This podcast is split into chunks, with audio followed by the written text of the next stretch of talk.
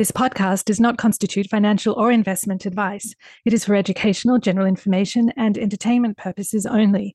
Please consult with your own financial advisor before making any financial decisions.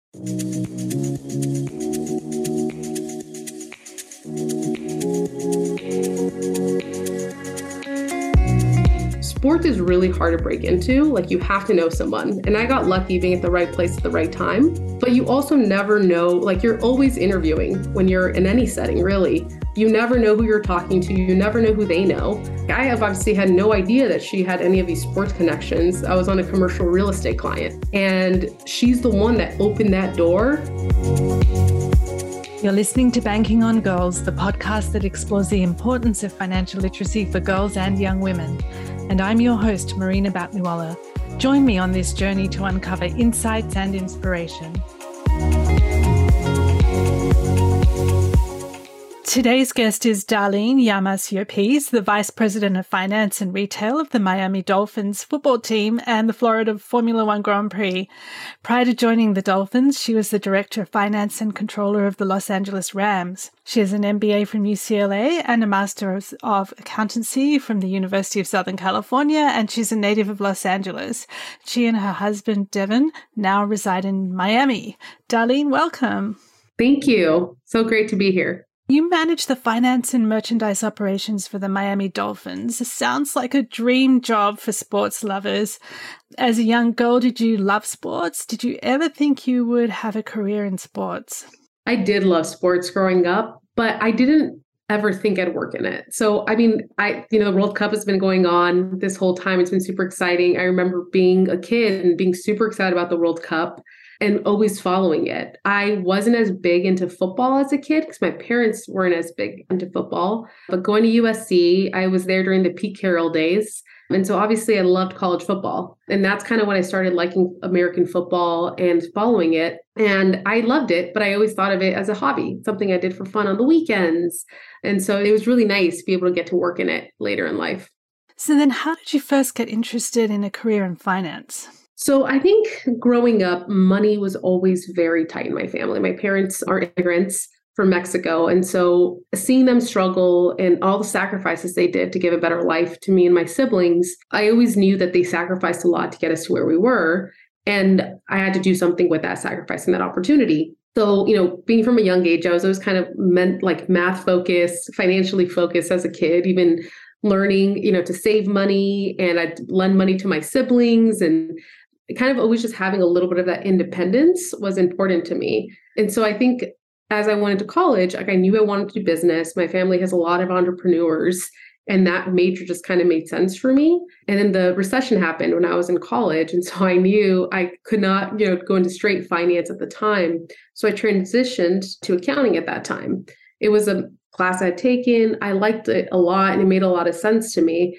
And so I got down that road and it was nice to have understand the finance, understand the accounting and what, you know, stakeholders and businesses are looking at. Okay, so let's unpack a little bit of that. You said that you were always interested in math and you were focused on saving even as a kid. So how did that happen? Because not everyone has that in their childhood. Yeah. So I think there's a couple things. You know, I, I mentioned my parents like sacrificing a lot. So there wasn't that much spare money. So I didn't get an allowance unless I earned it. And so starting at like, I knew I like, there's things I wanted. And my parents were like, if you want it, you have to go earn it. So I started this grass mowing business with my brother. And so we would mow the grass for our neighbors and we would split the money 50 50 on anything that we made and so that like kind of helped me like dive into a little bit of like making my own business and making my own money and then saving some of it because i knew if i wanted things down the line i had to pay for them myself if they were you know out like luxuries and so I think those are kind of some of the motivations I had to just to I guess want more. And so money was tight. That's not unusual. That's probably, you know, most people have that at some point in their lives. How was money actually talked about in your house growing up? Was it with a negative connotations because money was tight, or was there always sort of a positive way of looking at it? Yeah. So I think it was a little bit negative because like money was always tight and it was always questioning of like you always had to give something up for something else and so those are hard decisions to make you know, as an adult. My parents had four kids. And so there was a lot of us to bring up at the same time. And they always focused on us, on our kids, on our education, making sure that we were set up for success for the future, which I'm really appreciative now. But I think it was always, it always felt very like on edge talking about money. And so I knew at an early age, like I wanted to set myself up and, and my parents gave me the opportunity to have some financial freedom. You know, when your car breaks down, it doesn't all of a sudden become like an end all be all, you know? And I think for a lot of Americans, that is a problem. You run into a snafu and it totally wrecks you financially. So I knew I wanted to be in a place where I could feel financially stable. And I think being a woman, my mom always instilled, and we have I have there's three girls and one boy in my family, of just like as a woman, you have to be financially independent. Like you have to make sure that you can take care of yourself with or without a, a partner, because like you never know what life's going to bring you, and you don't want to be in a situation where you you know you have no one to rely on and so i think there was this big feeling of independence and like in order to be independent you have to be able to take care of yourself and a big part of that is financially and do you think one parent or the other, mother or father, had more of an influence on this, or did they influence you in different ways? I'd say in different ways. Like, I think my dad had an amazing work ethic. And he, you know, just like worked a lot and made sure that we had all the necessities that we needed. And I think I think about that as I work and this amazing work ethic that he had.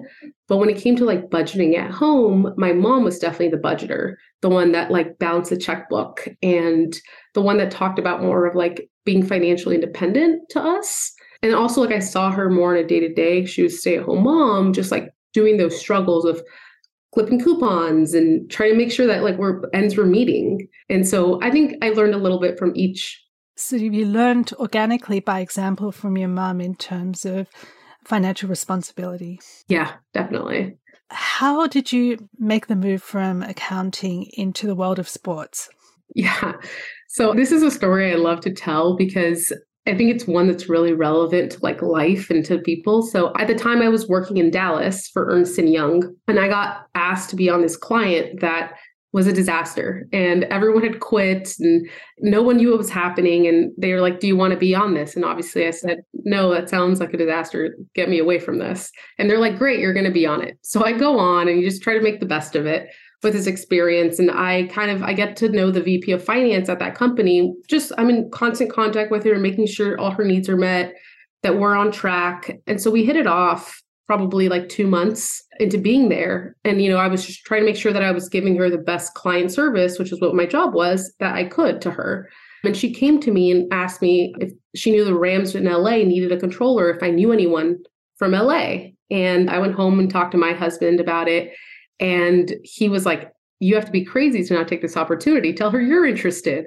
So I went back the next day and I was like, you know, it was a little weird, but I was like, hey, I don't know if this is weird, but like I would be interested in this. And she was like, absolutely. I didn't know this till after the fact, but she wrote me this amazing recommendation of like that my boss at the Rams told me, like, I was gonna hire you unless you like told me you were a psycho. Like, because her recommendation was so good and they were good friends. And I think the thing that I like, you know, that I realized from this is like sport is really hard to break into. Like you have to know someone. And I got lucky being at the right place at the right time.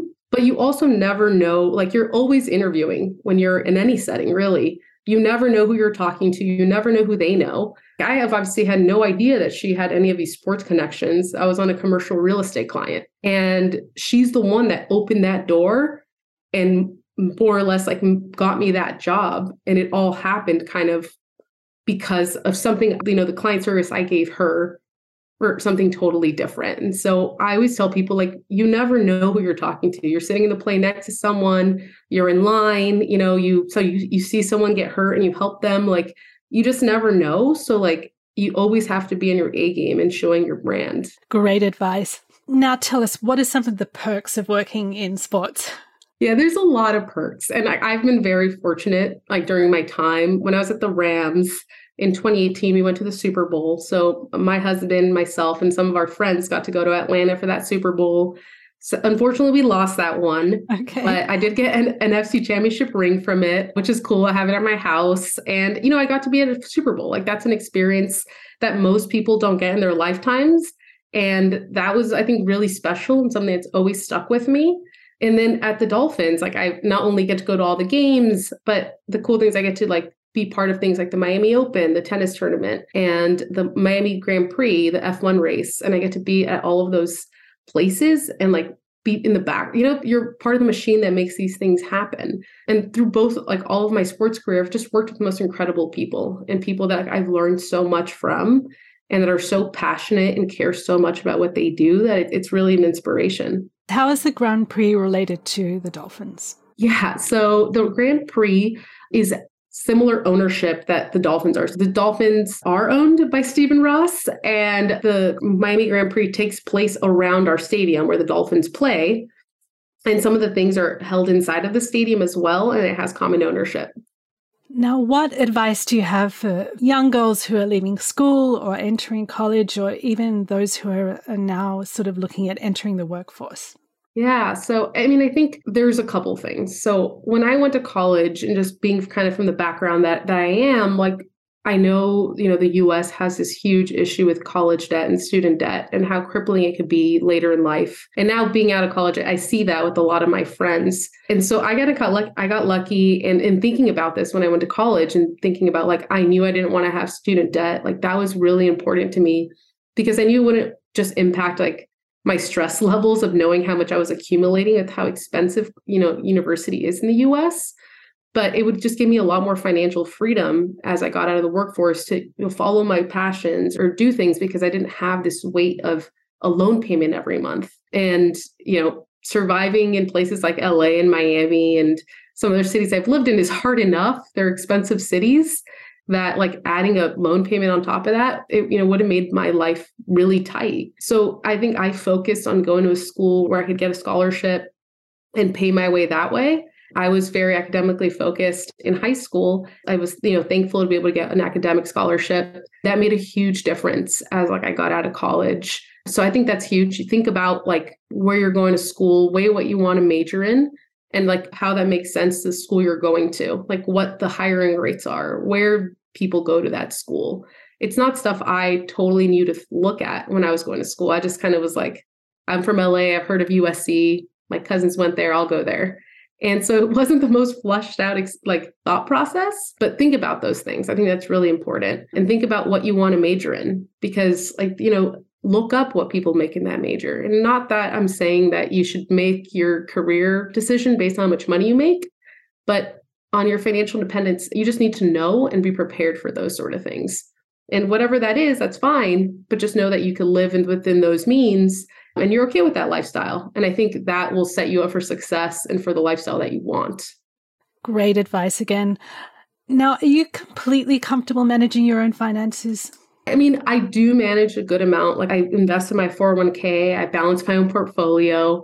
I do I like work with my husband a lot. Like we kind of bounce ideas off each other, you know, and I think having whatever partner that is or a friend or a parent or a mentor to sometimes to like bounce those things and have those conversations is really important.